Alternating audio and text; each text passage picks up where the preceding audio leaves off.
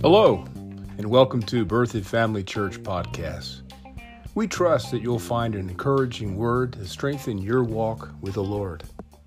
And if you're visiting the area, or if you're looking for a good church home, come check us out at berthoudfamilychurch.org. There you can find our location and service times. Thanks again for tuning in. God bless.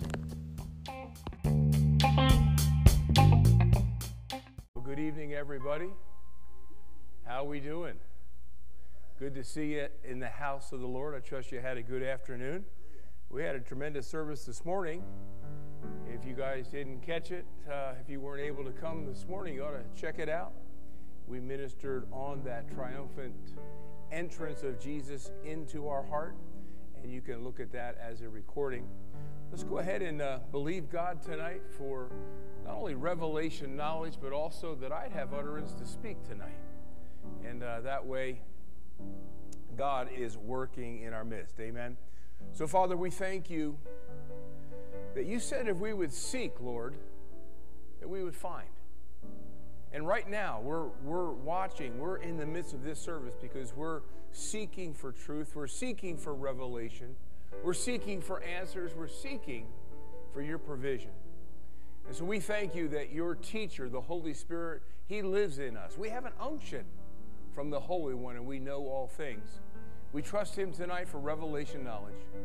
And Father, we also uh, trust you for utterance tonight that I'd speak as the oracles of God. I thank you, Lord, that because your Spirit is upon me, you have anointed me to preach. And so I thank you for words that emanate not necessarily from my mind, but from my heart as you are working through me. And I thank you for it now in Jesus' name. Everyone believe and said, Amen. Well, again, good evening. Uh, this is Healing School. Uh, we've been in a series, uh, a four step, I don't want to say formula because you know, it's, it's really operating in spiritual law. But we break it up for teaching's sake into steps so that we can make sure that we get each one of these a part of our life. And in doing that, we can receive healing for any condition in our body. As you remember, we, we talked about how step number one is up to us to determine that it's God's will to heal us. Uh, everybody unbelievers alike believe that God is able, but not everybody believes that God is willing. And so many people depend on experience to tell them what the will of God is, and that's not how you locate it. You locate it, obviously, from the Word of God, because the Word of God is the documented will of God. And then also you look at the ministry of Jesus, and He is the will of God in action. He followed God's will while on the earth, and He never turned anyone away that directly came to him and asked for healing for their body.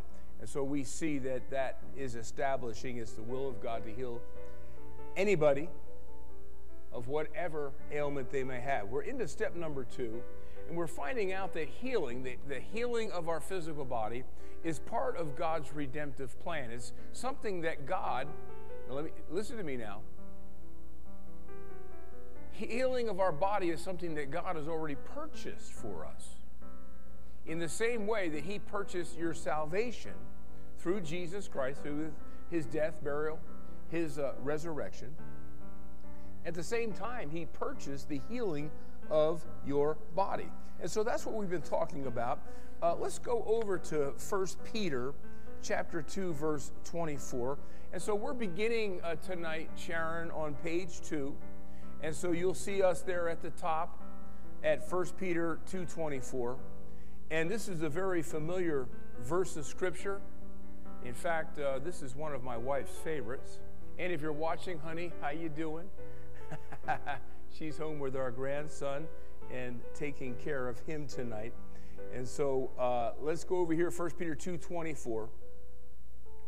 And as you see this verse of Scripture, it's explaining the purchase that Jesus made in our behalf to purchase redemption. Now remember, redemption is not just your salvation. Hello.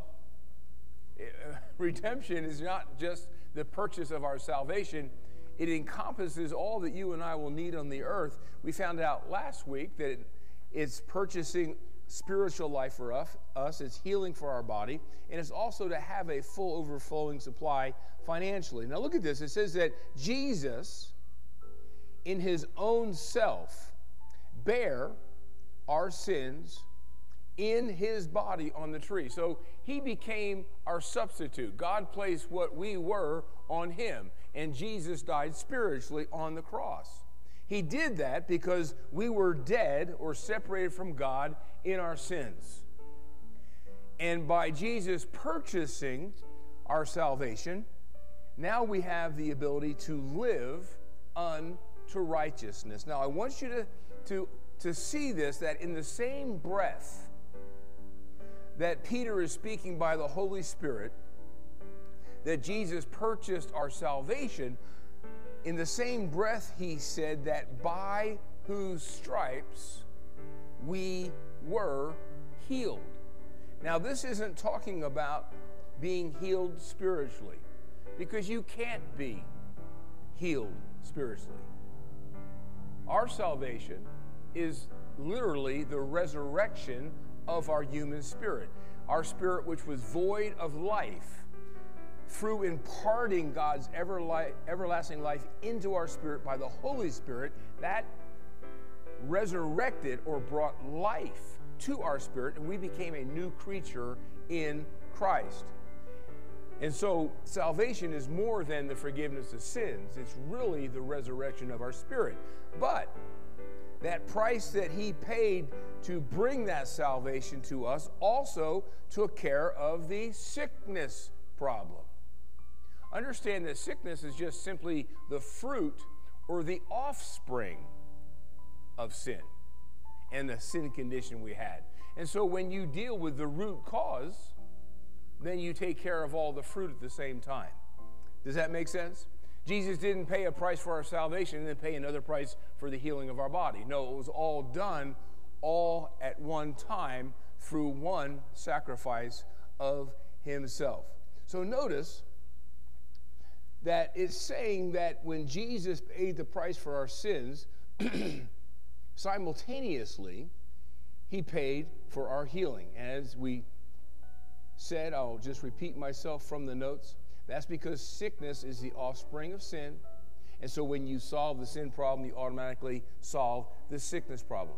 Now, that really helps us to see that because healing is part of his redemptive plan, then that is telling us that it's something that's already been accomplished in our behalf. And you know, it's, it's, it's a challenge for our human mind to consider that we have something that we don't have. did, that, did, that, did I just make any sense at all with that statement?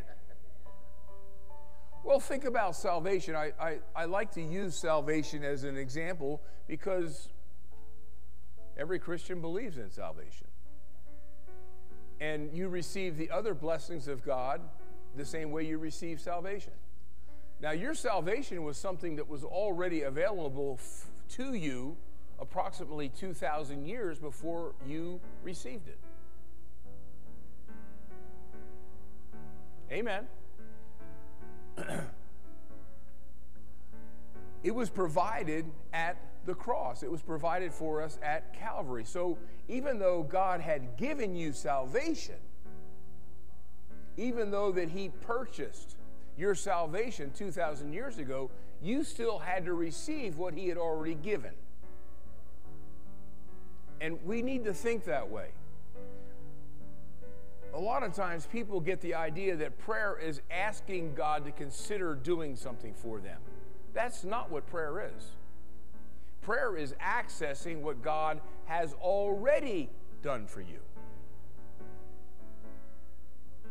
And, and you, that's why you, you can't receive anything through works. You already have it. You don't have to work for it. Jesus did the work for us. And so when it comes to the healing of our body, technically you're not asking God to heal you as if he's going to make a person to person, situation to situation uh, decision. No, he's already decided. That's why Peter said that by the stripes of Jesus, by the price that Jesus paid at Calvary, you were healed. Notice he didn't say you're going to be healed. Any person that believes they're going to be healed is not in a position of faith. Faith believes it has it now. Hallelujah. And we'll get into that. That's one of the next steps coming up. So, begin to see healing as something that's already been provided for you. When we talk about God's grace, unmerited favor, undeserved favor, and we're living in the age of grace. Everything that, that we receive from the Lord is that which He's given us freely through His grace. So if something is coming to you in terms of God's grace, it means that He's already purchased it for you. Amen. And so you're using your faith to receive that which was already given. Grace has to be accessed by faith. Many churches are teaching that God's grace is automatic. God's grace just comes to you. And that's simply not true. It says, by grace were you saved through faith. And so faith is that mechanism that receives what God has already provided. So we're seeing here that because the healing of our body is already part of God's plan for us, and this plan has already been accomplished uh, by virtue of what Jesus did for us on the cross and through and by his resurrection. And because of that truth, that both were accomplished at the same time, you'll begin to see these two blessings or these two areas of God's grace being bestowed upon us. You'll see them together in Scripture, where you'll see salvation and forgiveness at the same time as you see healing for the body. Now, we just saw it up here in 1 Peter 2.24. it says that we should live unto righteousness. We would receive salvation from him because of what he did on the cross. And then in the same breath, he says, Oh, and by the way, by his stripes you were also healed. So we're seeing those two connected together.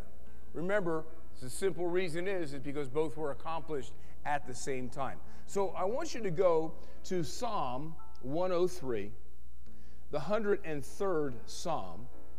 And let's look at verse 2. We're going to look at several uh, instances of these two realities being cited together or putting, being put together in the same breath from the Word of God. Psalm 103 2 tells us to bless the Lord. o my soul, O my spirit, or from my spirit, that's where worship comes from and forget not all his benefits. Now, notice that is giving us the mindset that we're not to forget what he's already given us.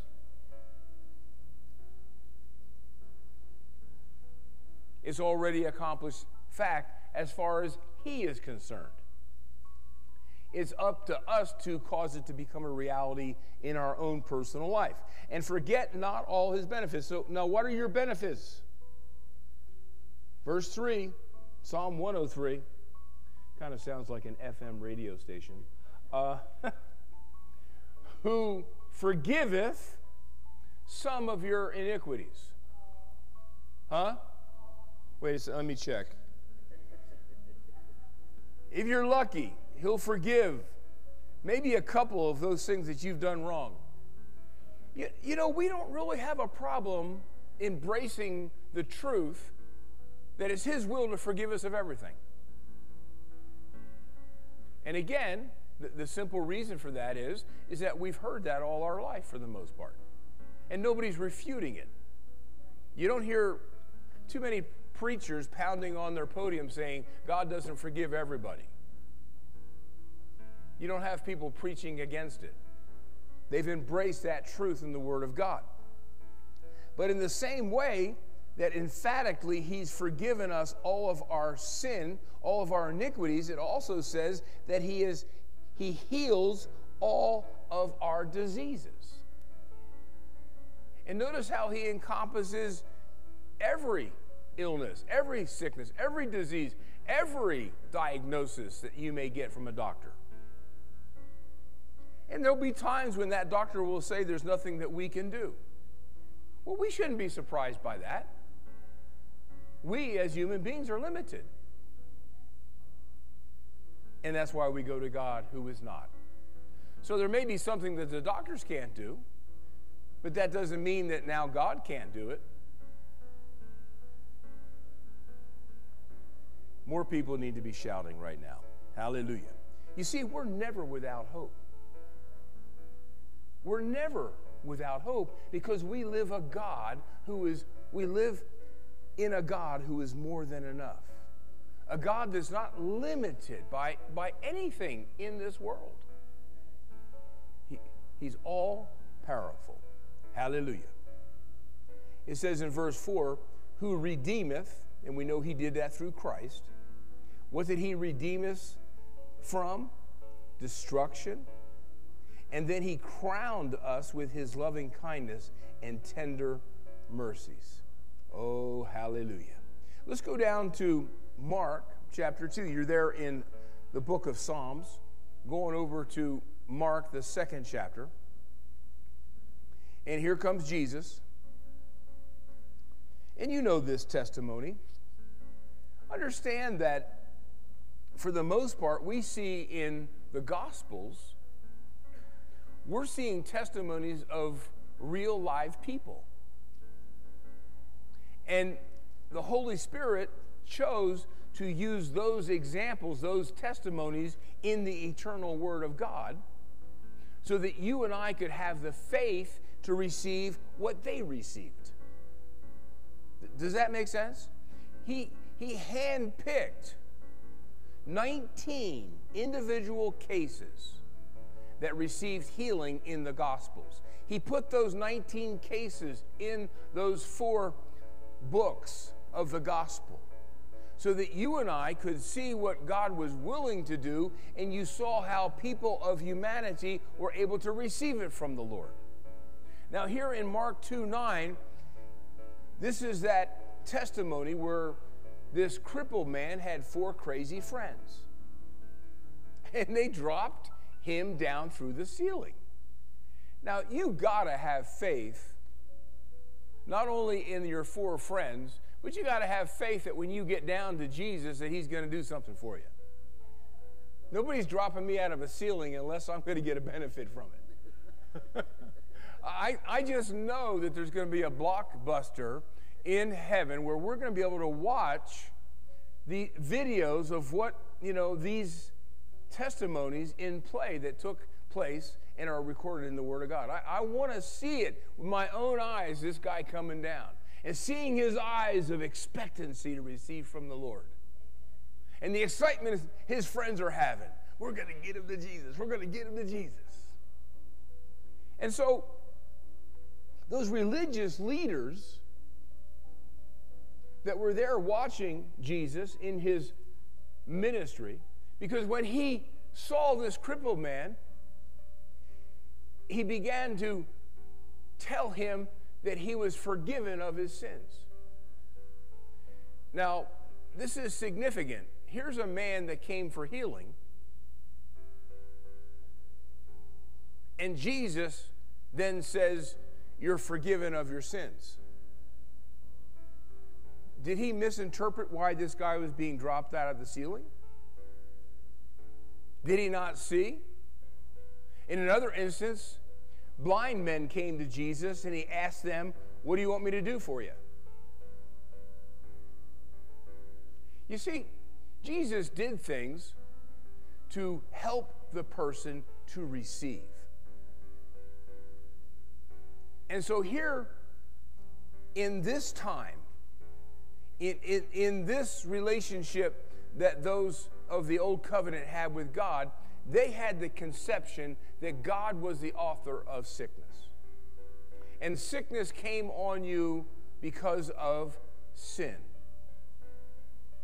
Remember, there was that boy that, that was healed by Jesus, and the disciples asked Jesus, Well, was it his parents who sinned? Is that why he got uh, sick? Or was it because the child sinned and he, that's why he got sick?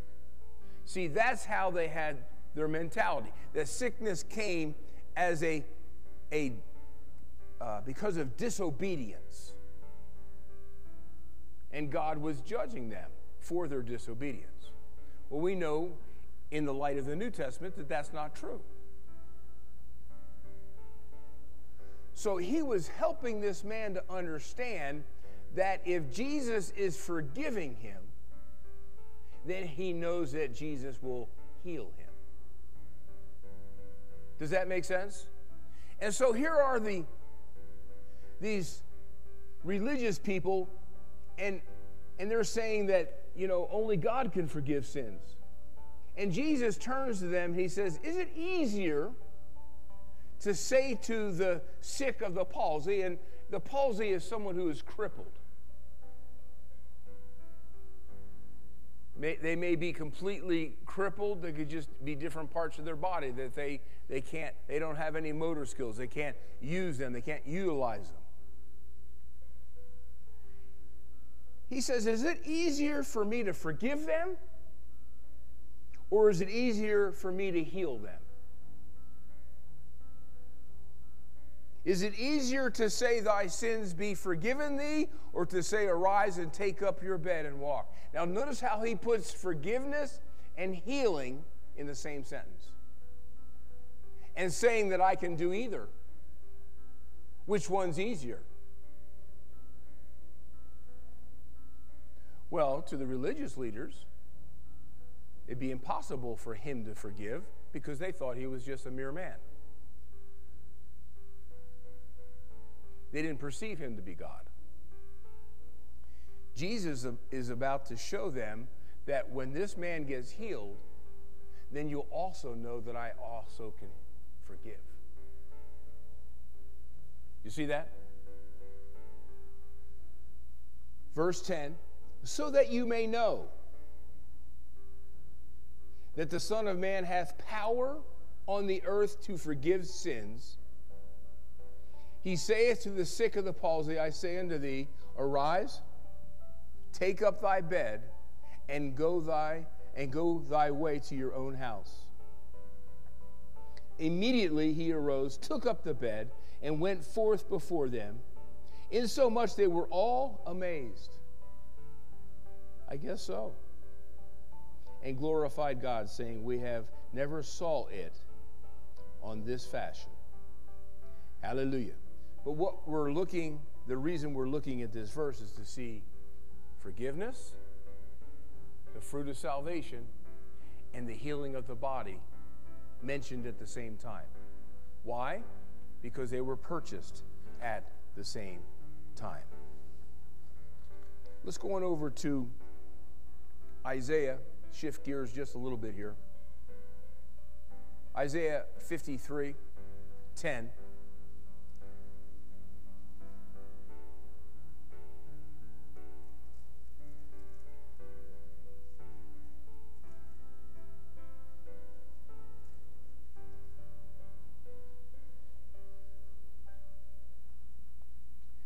Now, that verse that we read in 1 Peter 2:24. That's when we were looking back in time at the cross. And that's why it used the word were healed. You were healed at Calvary. And Peter was looking back at that event.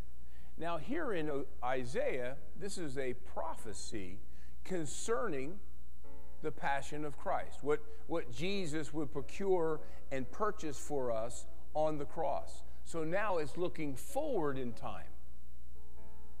When Isaiah is prophesying this, it could be anywhere between four to 500 years before Jesus would hang on the cross. And in verse 10, it says, Yet it pleased the Lord to bruise him. Now, this is talking about the suffering, the passion of Christ. And what he, he allowed Jesus to go through and what he put on Jesus to bear for you and I, it pleased God because he knew he was purchasing you and I. He knew he was paying the price for humanity.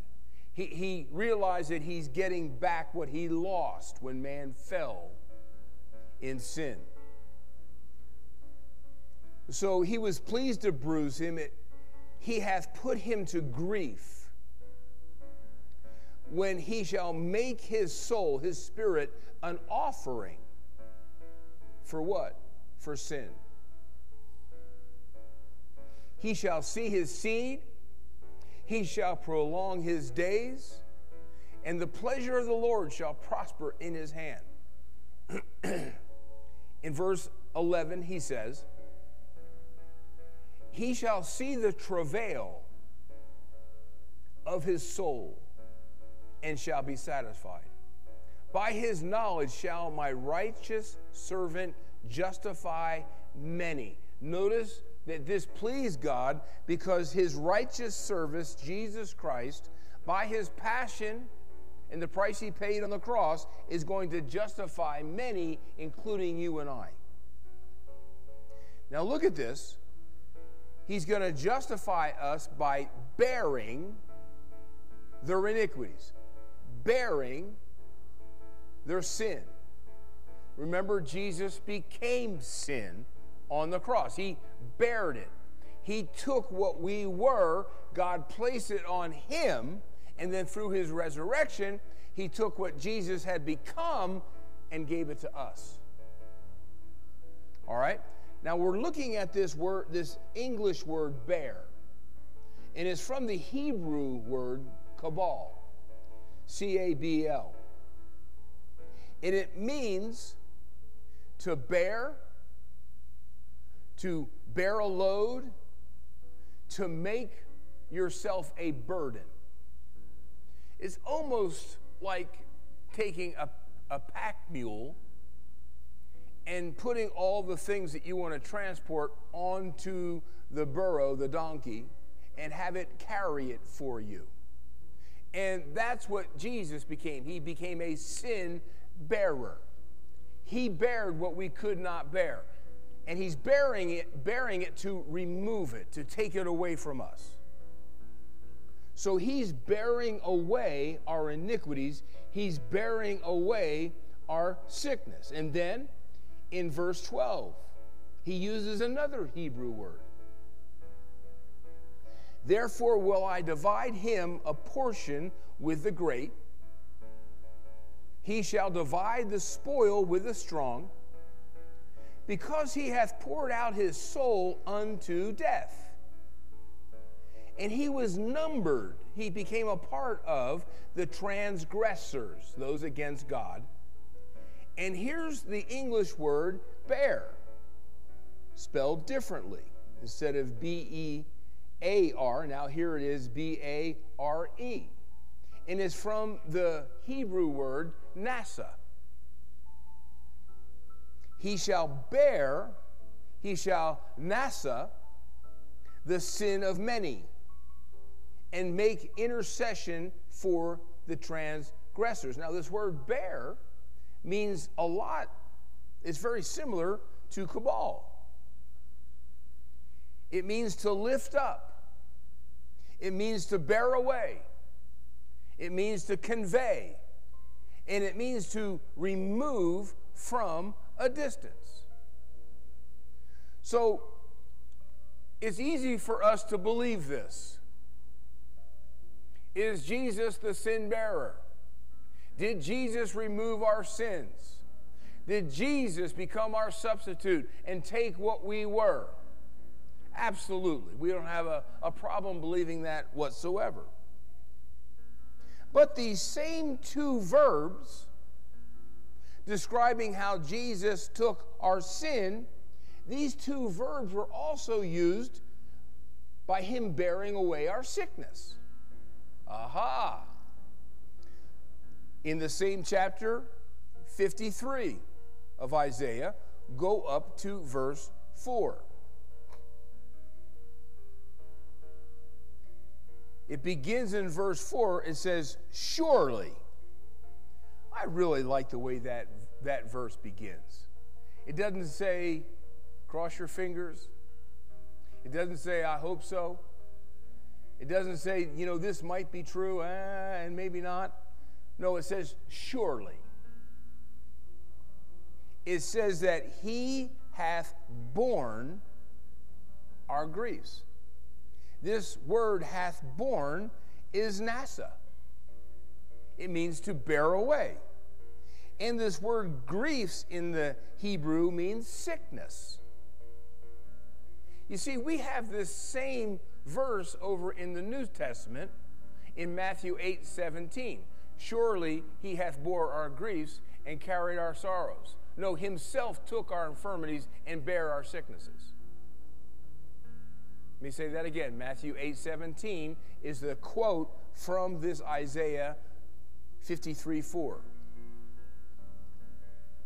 Himself took, bared away, he took our infirmities, he bared our sicknesses. So the Holy Spirit brought this verse also into our New Testament.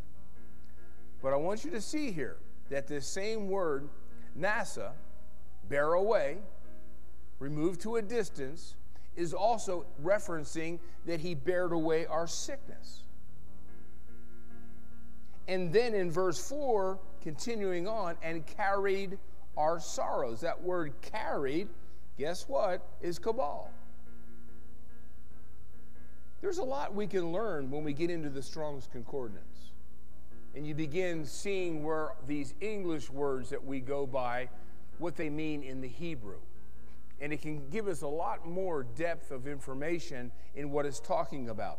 So, what we're trying to get at here is that those two Hebrew words talking about removing our sin, then here in verse 4 uses those same Hebrew words describing that he bared away our sicknesses, talking about our physical ailments.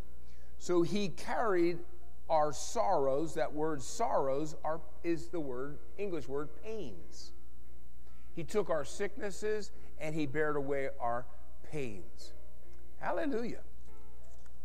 We could, we could accurately quote Isaiah 53 4 as this Surely he hath bared away our sicknesses and bared the load of our pains.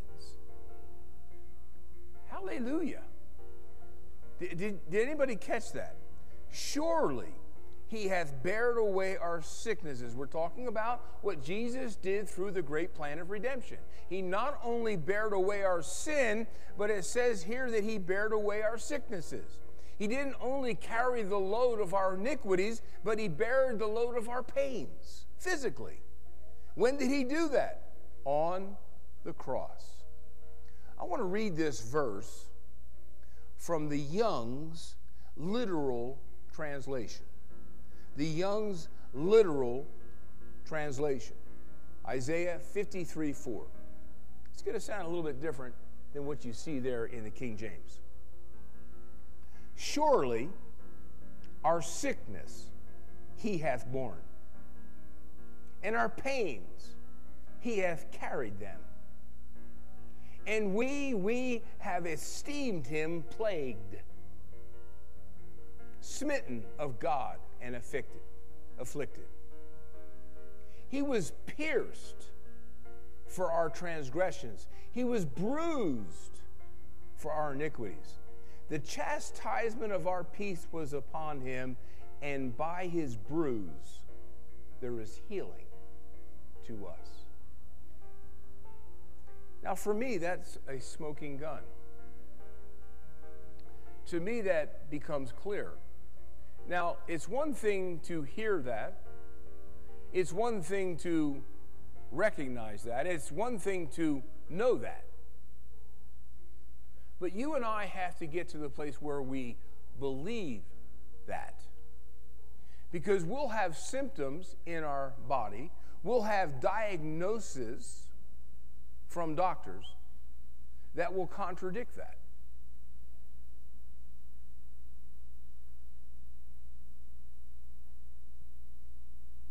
You're going to have pains in your body that are going to contradict what these verses on, Isaiah declare are yours. And so you and I have to get to the place when we begin to experience contradictions that we take our sides with the Word of God. That I'm not going to allow my body to determine what I believe in terms of what God has said, in terms of my, uh, my life. For example, let's say in the, in the, the, the realm of behavior, when I make a mistake, when I sin, when I make the wrong decision, that contradicts what the Bible says about me. That behavior contradicts that I'm a new creature in Christ. I've got to choose. Do I embrace my experience? Do I embrace my mistake? Do I allow it to determine what I believe of myself? Or do I go ahead and get that removed by the blood of Jesus, confess my sin, and then see myself as one that is clear and clean and washed by his blood, and I have right standing with him. And we can do that with sickness. We can begin to resist it. We can begin to deny its right to stay in our body. We can begin to uproot it and to get our experience to change from what we're feeling to the place where our body starts responding to what we believe. And it's important for us to understand that these things don't happen instantaneously.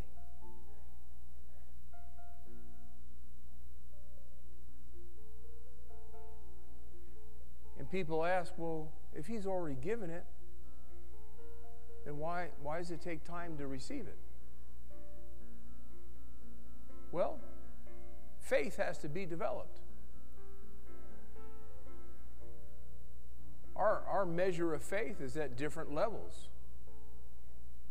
You might have world overcoming faith in terms of maintaining your walk with the Lord and maintaining your righteousness and the benefits of your righteousness in Christ. But your faith may be at a lower level for receiving healing for your body.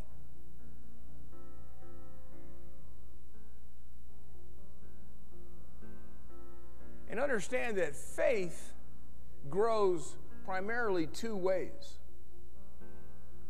Faith grows by feeding it with the knowledge of God's Word. Do you know that faith is simply the knowledge of God's Word? And then, second of all, your faith will grow by using your faith.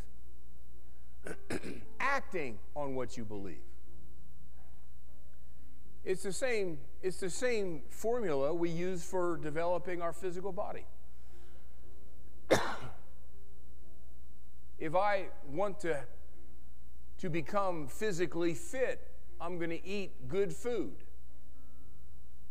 I'm not going to be feeding my body a bunch of junk. I'm going to feed it that which would that which promotes health, that promotes strength, vitality. But if all I do is eat good food, how many of you know that I'm not really getting fit? I've got to then begin what? Exercising with that good food in me, right? Well, faith is the same way.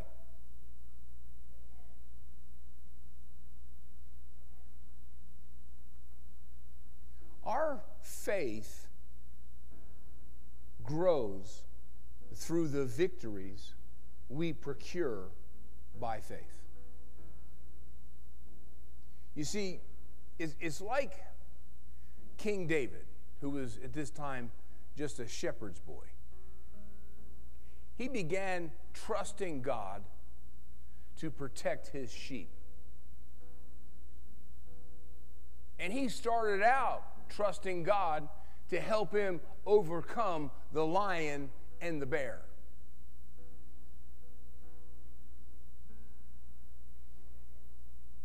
He used that trust in God. He used that which God promised him.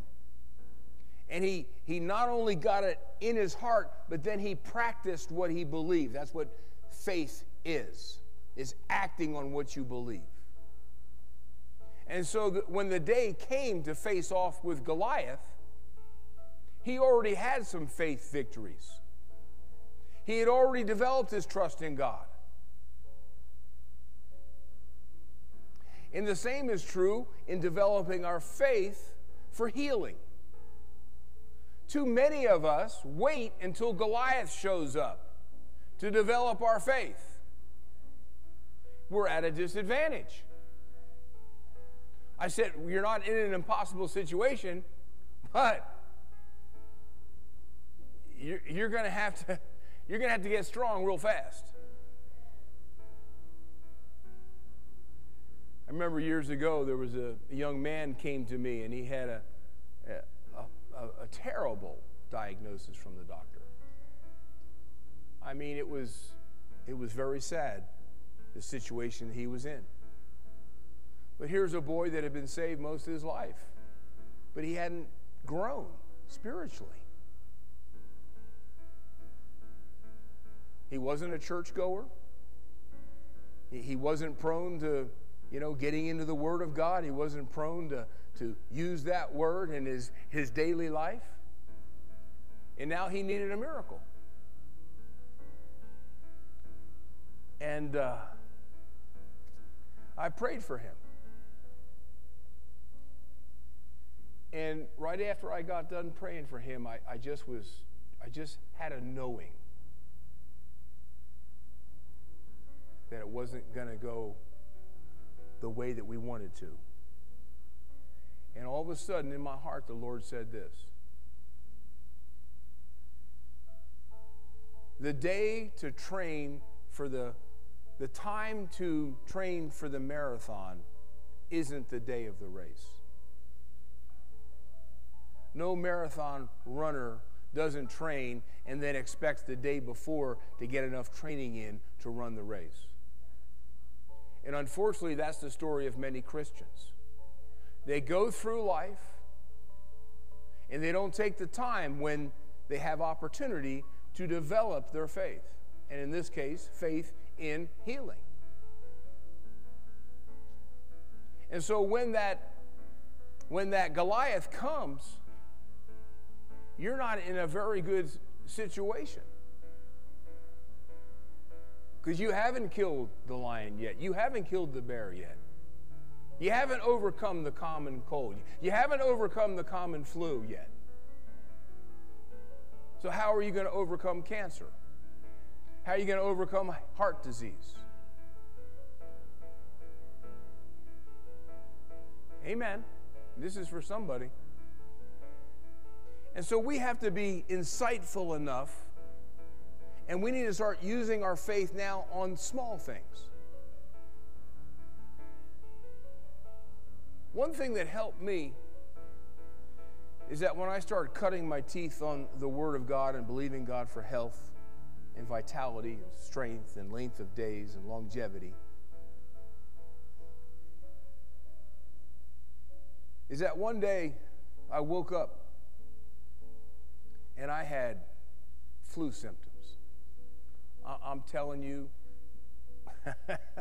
you know what that can be like. And I had all sorts of symptoms. I had a fever. I was sweaty. I was bowing down to the porcelain god, if you know what that means.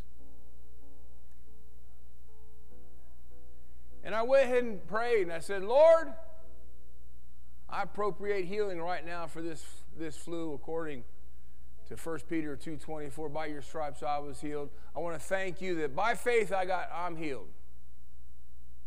And I laid back to bed. And on the inside, I heard this. Do you believe that you're healed? Yeah. What are you still doing in bed? You're not believing anything. You believe you're sick. And that's why you're in bed. Now, I'm talking about exercising faith.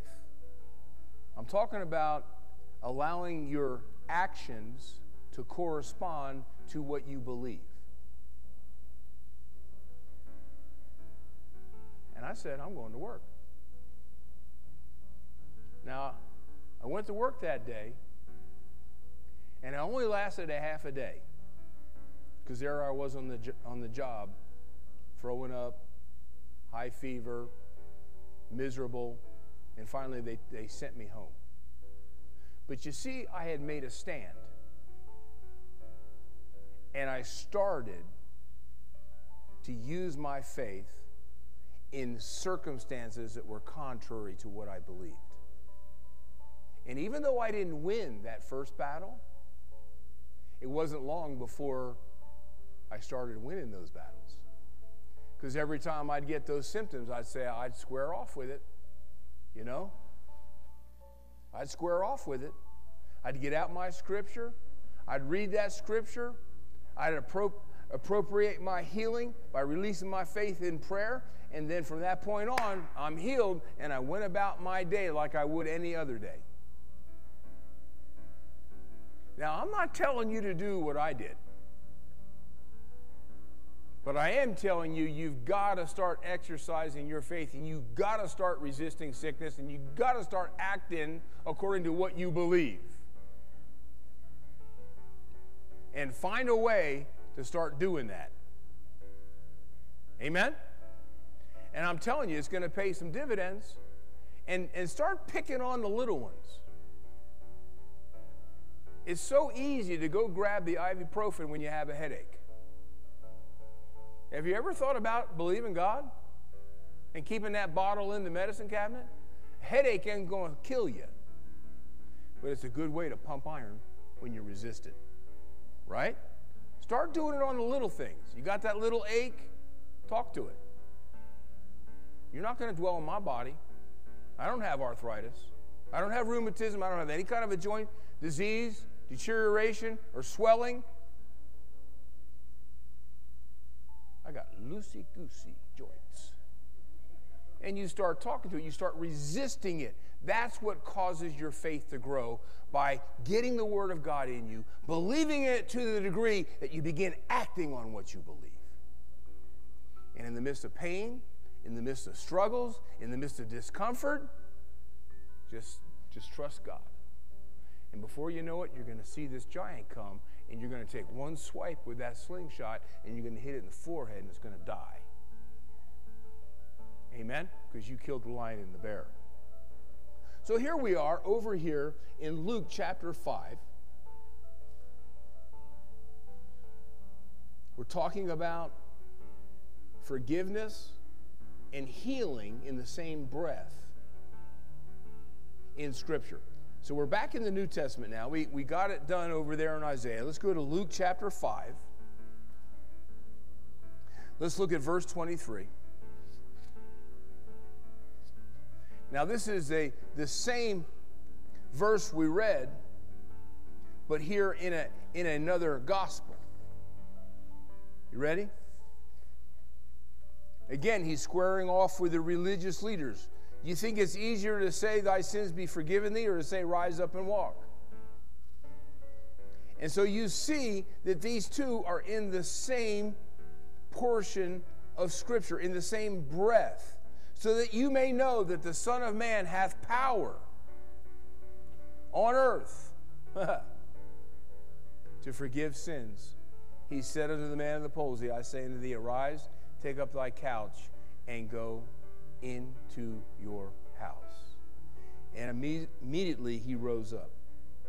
Do you notice that there's not much doctors can do for someone who's crippled? H- have you noticed that? I believe the Lord put this, this example of this man. The Bible says that he was crippled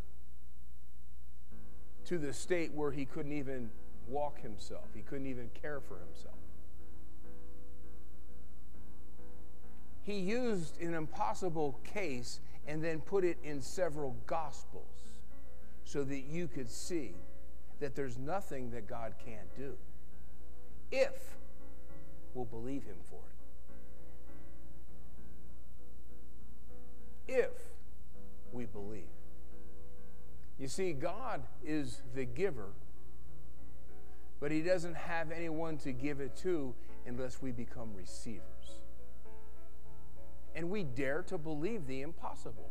We dare to think outside of our senses. We dare to, to believe outside of our experience. We dare to, to believe that which our mind is dictating to us that can't be done. That's when we tap into the miraculous, when we start believing it is possible through Him. It is possible with His help. It is possible with his faith. It is possible with his power. Amen? Glory to God. Now we see these together in these, these two gospels because he's trying to get over to us that both these conditions were resolved at the same time at the cross. At the si- same time that Jesus carried away our sin nature, our sin condition he bore away the fruit of that sin condition and brought not only salvation and forgiveness to our heart, but healing to our body. Let's close with 1 Peter 2:24. Let's go back to where we started. Now this is step number 2. You've got to believe that the healing of your body has already been purchased and is part of God's redemptive plan through Jesus Christ. And you got to get to the place where you believe it to the degree that you know that you know. Right? And you get happy about it. 1 Peter 2:24. Who his own self, being Jesus, he bare that word has a little bit more significance to me now as I know what it means from the Hebrew, and now here we see it in the Greek through this English word bear. That means that he removed it. That means he took it away. That means that that which he has bared, you need not bear. He bare our sins in his own body, where on the tree, on the cross, that even though we were dead to sins, we can now live unto righteousness, by whose stripes you were healed. Now, I heard years ago And I'm not sure that we have a smoking gun that this is exactly right, but it, it just seems good in your heart when you consider this. We all know that Jesus was scourged, that he received from the Romans a scourging of 39 stripes. And their whips were nothing like the whips that we know of you know, that you, in, that you see in the cowboy shows. You know, just a strap of leather. Historians will tell you that they would tie, you know, either rocks or I I don't know if they had glass in that time, but something sharp that they could put on the ends of the leather straps. And when you were whipped by them, it began to tear skin off of your back. And they would give a person 39 stripes because more times than not, 40 would kill somebody. So they tortured them to the to right up to the threshold of, of making them suffer just before death.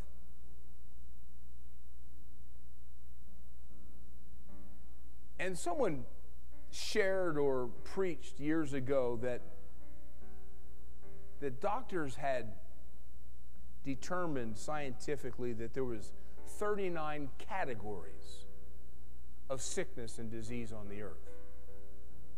And that each one of those stripes that Jesus received through his scourging, that each one of those stripes on him was one of those categories that he was now carrying away for us, removing for us.